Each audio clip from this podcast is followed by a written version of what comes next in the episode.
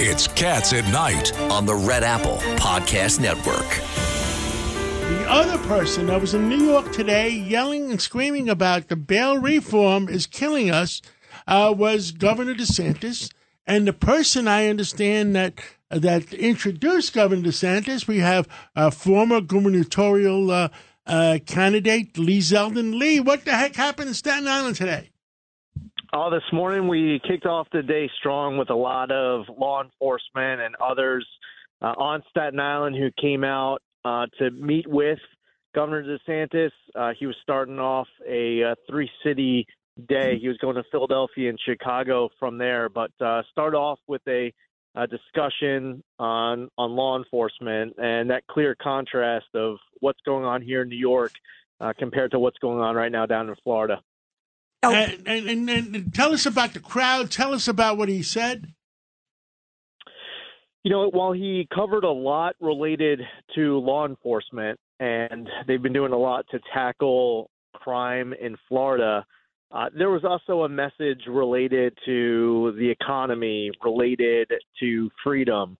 Uh, really, what I found during the campaign last year is that confirmation of what the main reasons are why New York leads the entire nation in population loss is that they look to states like Florida and they believe that their money will go further, they'll feel safer, they'll live life freer.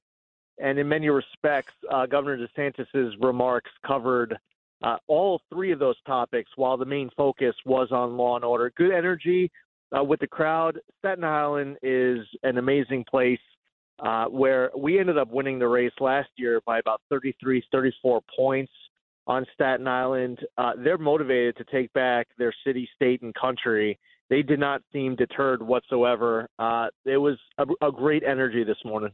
And Lee, this is Rita Cosby joining John. Um, great to talk with you. I know you joined us last uh, week, which was wonderful, Lee. Um, I want to get your reaction to also, he really took it to New York State, though, and he said, you know, it's the only state in the country that doesn't allow dangerousness in making the decisions. We were just talking about that with DA uh, Suarez just a little bit ago.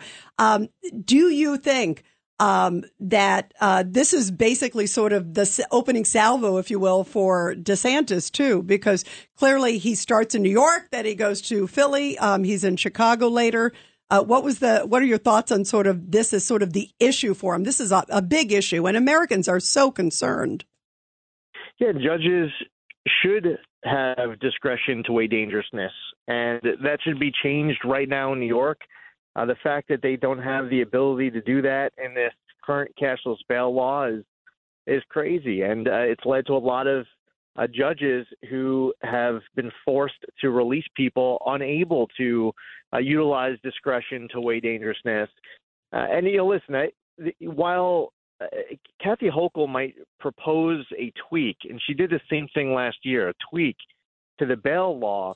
What we should be demanding of Albany is that they actually fix it I mean, we can't go through this where every single year we go into another budget discussion where we're going to be satisfied with some minor change that doesn't actually fix it. Judges need discretionary dangerousness. And this isn't a partisan issue. This is an issue where even the New York City Mayor Eric Adams is calling for it. And for anyone who's part of Hochul's party, even if you're a Democrat, you don't have to give Hochul your proxy and be satisfied with whatever position she wants to take. You can actually call for her to just do the right thing in this budget while also calling on the state legislature to do the same.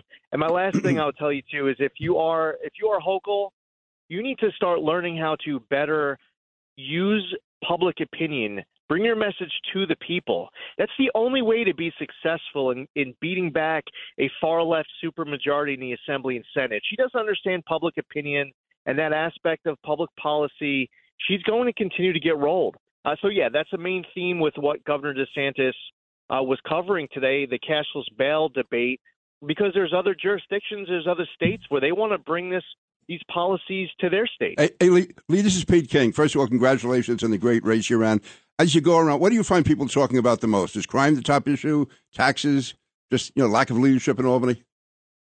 I have found that downstate, the number one issue is crime. The number two issue is the economy. Upstate, the number one issue is the economy. The number two issue is crime.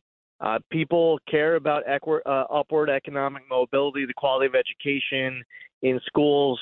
Uh, there are other concerns that people talk about. And, by the way, can't even paint everybody with the, the same broad brush. If you go talk to the Asian American community downstate and they're talking about education, they're talking primarily about advanced academics, which shouldn't be eliminated in the name of equity, merit based entry into specialty school, and eliminating CRT.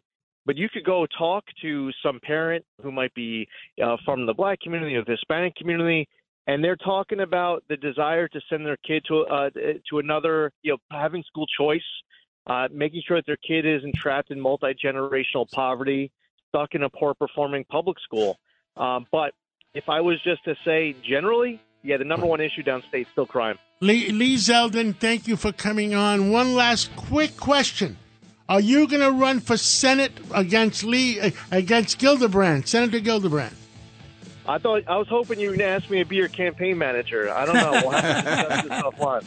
Well, thank you so much, and uh, we'll catch up with you again real soon. That wasn't a yes or a no.